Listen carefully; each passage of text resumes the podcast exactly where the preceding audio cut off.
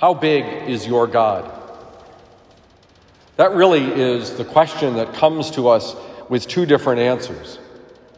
For Solomon, in the first reading, God is so big that even the glorious temple he built could not contain him. The prayer of Solomon is one that recognizes the unbelievable greatness of God.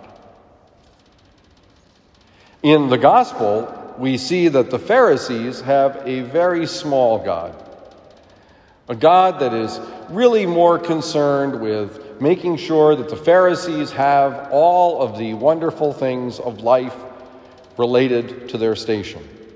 Now, to be sure, they're not lying, but they're not really following the whole law. They're selective.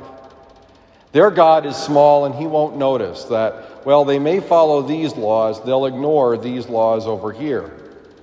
How can it possibly be from God that a son or daughter is not meant to care for their parents, for example? How can it be for God, from God that the message from the Word of God, Jesus' Son, is less important than whether or not the disciples performed ritual purity by washing their hands?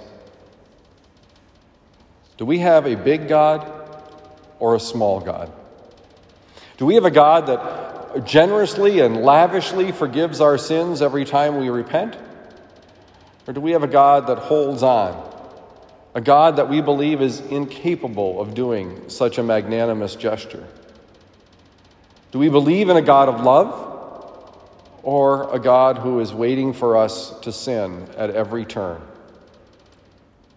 Today, let us ask the Lord to give us an experience of his greatness and his grandeur, that we might come to believe, as Solomon did, that God cannot be contained because God's love is more powerful than anything we can imagine.